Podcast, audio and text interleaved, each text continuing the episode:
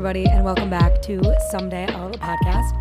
My name is Ren. I am your host, and this podcast was born from the idea that we all say, Someday I'll do X, someday I'll do Y. And we just got to turn that someday into today. We have to do the things we say we want to do, just take action on our hopes and dreams and visions because if we don't, then who will? You know what I mean? And there's no time like the present. So I presently decided to start this podcast. Anyway, it is officially February. And by the time you're hearing this, it'll be a little more into February. But regardless, I want to talk about dry January. Dry January was something I decided to try, emphasis on the word try, to participate in. And I've done pretty damn well. I did give myself one cheat day. Let's start by talking about what is dry January for those of you who don't know.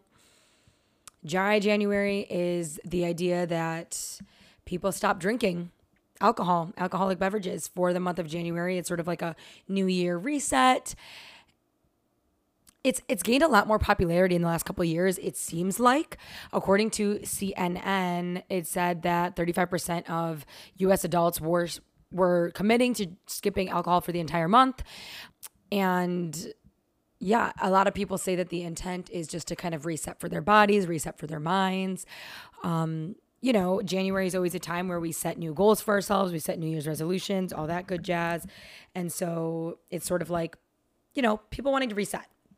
And I love that the intention is there. I love that so much. I did give myself a cheat day when it was my friend's last day at work. We've been working together for like two and a half years now. And it was her last day, and we were all going out to celebrate her and one last final hurrah, like the good old days, and celebrate. And so I consciously made the decision to do that for myself. Every other day of January and beyond, because I took that cheat day, I'm giving myself an extra 10 days to be on the dry the dry side. So I'm giving myself until I leave for New York on the 10th to stay dry, not drink. And my intention behind this is originally it was just like, okay, yeah, like I indulge all the time. I am an indulgent person in a lot of different ways of everything, of media. I and I'm a heavily consume. I feel like in a lot of ways I am a heavy consumer, whether it be media, alcohol, friends, like nonstop, nonstop. And so I kind of went into January after the new year being like, yes, I could use a break from alcohol. You know, a lot of times things get out of hand when I'm drinking and I feel like crap the day after I've been drinking. And sometimes I feel like I waste days after I've been drinking um, because all I want to do is stay in bed all day. And I just thought a little break from this might be good for me. It might not be a bad idea. And um, it's not all the time and i'm not saying alcohol's bad and i'm not saying this is a permanent thing for me and whatever but i think everything in moderation right so both my boyfriend and i committed to doing dry january. He did better than i. He did not take any cheat days. But yeah it's just with the intent of starting fresh and giving myself that necessary break. Um but i think there's something to be said about recognizing that you can use a break. And it's funny because many times throughout the month, I'd be at whether family functions or friends' birthday parties or just nights with friends, hanging out, playing games, that um, everyone around me is drinking. And I made the conscious decision not to drink. And it, to be completely honest, was harder than I expected it to be because being around it and not indulging in it it's interesting. It's something that I'm not used to. It's like, not that I drink every day, but like on the weekends when my friends are going out and my friends are, you know, at a karaoke bar, or my friends are even going out to dinner and enjoying a cocktail or having a game night where we're all screaming, playing games, and I'm just simply not getting buzzed. It's not something that I'm used to. And I feel like just to be totally authentic because that's another one of my goals and another one of my pillars and everything like being authentic in the fact that it was not easy all the time. But I also never expected it to be hard because I don't find myself reliant on alcohol. I don't find myself reliant on um, being under the influence. I don't feel that I have a social anxiety to where I feel the need to drink or indulge in in things like that. And so it's funny and definitely I'm feeling very reflective as the month has come to a close and even though I am staying dry for another week that reflecting on the month and like the fact that it was it wasn't as easy as I had expected. Like I even sat down for um uh, a long lunch with my dad and my sister and uh, a a long lost family member, and just to not be drinking out of the bottle of wine that we'd purchased, like it looked so delicious, and I feel like it would have warmed me up a little bit. And as we were sitting on like the outside patio, outside heated patio, like it was sort of weird to not be participating and I it made me wonder like why is that? Like drinking is such a social concept and a social normity and a like it's so normalized and like encouraged to drink in a social setting. And so it was just like kind of funny to me to just like sit back and observe myself in those situations um, observe my feelings and my urges in those situations, observe my ability to say no. And yeah, like I still wouldn't say I'm necessarily reliant on it, but it's to zoom out, like it is just funny looking at how often we really do drink as a society, as a culture, as young people in our 20s, like post college, post COVID, like so many things. Like I even remember and I hate to always bring this up, but it is a was a monumental thing in our lives and still is, like how much COVID changed things. Like I I'm not saying I wasn't guilty of this, but so many people were drinking daily during COVID, during lockdown, being like stuck in our houses. And it became a a lifestyle, alcoholism to some extent. And to be brutally honest, I know that there's some alcoholism in my family's background and in the people I've surrounded myself with um, all my life and the, to be able to step back and say no for whatever reason that might be, it is pretty powerful. And it begs the question like why do we drink so much? And like to look at it from another angle, I make a living by intoxicating people. I am a bartender. I literally pay my bills by serving alcoholic beverages to people. And sometimes I wrestle with that because sometimes I'm like, do I even believe in this? But at the same time, it's like, I don't have anything against alcohol. I don't have anything by any means. Like, I love it. I love to indulge. I love getting drunk and hanging out with my friends and dancing and singing karaoke and sometimes letting it get freaking out of hand. And like, I, I'm not, you will never hear me say, like, well, never say never, right? But I, I would not be the person to be like, yeah, alcohol is bad and I'm going to condemn these people for for doing this and indulging in this way.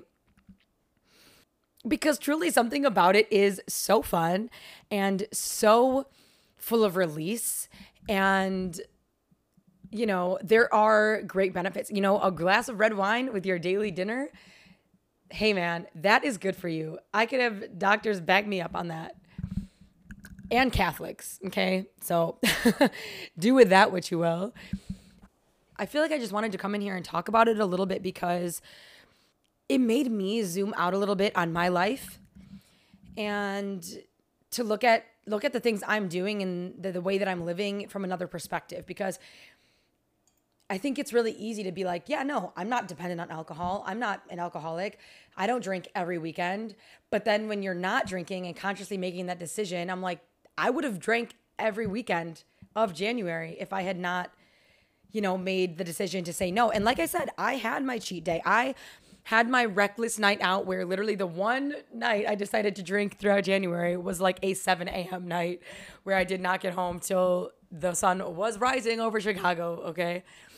And that was fun and it was dandy and it was a little bit chaotic. And I live for that. If you know me outside of the podcast, if you watch the vlogs, like even if you listen here, like I do, like the chaos feeds my soul to some degree. And so I don't know where I was getting by saying that, but even though I did indulge that one night, I would have drank every weekend, sometimes twice in a weekend, or three times in a given week throughout the month of January if I had not made that decision. And that isn't good for my body. Like I think about it and like how much I weigh, the what I what I eat, et cetera, et cetera, and drinking that much alcohol, like weekly or monthly, like that's really not probably that good for me. Because I think about it too of like when I'm drinking, I often don't just have one or two drinks. Like I'm getting drunk. And again, while that's cool and all fun and dandy, it also like, is that really healthy for me? Should I be doing that that often? And who's to say yes or no, right? No one can be the judge of that but myself and maybe my doctor, but I'm not going to the doctor. So who's to be the judge of that besides myself? And so I, looking at all this, taking this information in, using these self observing moments, maybe that's not the healthiest thing for me, whether mentally or physically, right? Because mentally, I even said I'll have days where I wake up the next day and literally could sleep the day away, sometimes do sleep the day away, not drink enough water, wake up dehydrated, wake up feeling like crap. Like there are consequences physically and mentally. Mentally, getting in unnecessary arguments, positioning myself in a place of anger and, and lack of inhibitions. And right? That's the word. Am I saying that correctly? I feel like my microwave was like my microwave. I feel like my microphone was fairly far from my mouth for a lot of that, so I hope that the sound wasn't too crazy. But with my rambling, I was recognizing in myself that it wasn't the most healthy decision. And so to be able to step away from that is powerful it shows me that I am in control. Ultimately, I am in control of everything I think, feel, say.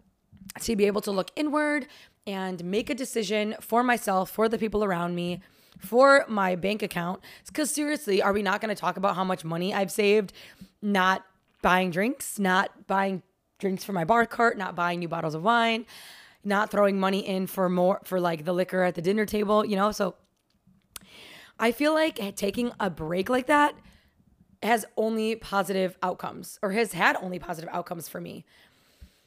And I understand that that might not be the case for everybody, but just like any podcast episode or any whatever, I'm going to encourage you to assess your life, assess your circumstances, maybe see if making a little change, even if it's a momentary change, even if it's a temporary change, and it doesn't even have to be surrounding alcohol, but maybe making some temporary little changes, trial changes, can be helpful to you, can have a positive impact on your life and your goals and and what you want your life to look like. I also read an Instagram post from one of my favorite bands, uh, the drummer. He uh, he posted about being 100 days sober from alcohol, and just that it has had like a positive impact on him. And like he even said, you know, it may not be a nec- um, it may not be a forever change. And and like he's on tour, like different bars every night, different city every night, like. But being 100 days sober from alcohol, it's had a positive effect on him. It's been able to reset his mind and have a positive effect on the people around him, on his bandmates, on his fiance, all these little things. And I think that's I think that's powerful even if that's not the specific case for everybody, I think it's um it's worth talking about. I know I'm definitely going to walk away from this month and have a changed idea of of what my drinking patterns should could look like. Maybe I become more intentional about when I put alcohol into my body, how much alcohol I'm putting into my body when I do what I'm drinking and why I'm drinking it. Is it just for the sake of going out? Is it for the sake of my friends to not be, you know, the outcast, the one who's not drinking? Is it for the is it for me? Am I drinking because I want to feel that like noodly body release? Like what what is what is the reasoning for doing that? And asking those necessary questions for myself and for the people around me. I think that's pretty cool. I'm excited to see what else I can learn on this journey um, and I'm excited to I'm excited to drink again. I'm excited to land in New York and go out for a Manhattan in Manhattan. I'm excited to drink a cocktail just for the sake of you know the mastery of mixology. like I'm excited for that. And I'm again, I'm not saying I'm not here to to preach at you and say that alcohol is bad and that you should, you know, take a dry month. It's not that at all. I'm here to share my experiences because again, who am I but a human with human experiences. that's where this podcast was born off of. And that's um, what I'm excited to share with you. So do with this information what you will. Take it with a grain of salt, take it with a grain of sugar. But as always, I do feel that whoever clicks on my podcast episode, whoever listens to each little moment, you are meant to hear it for whatever reason.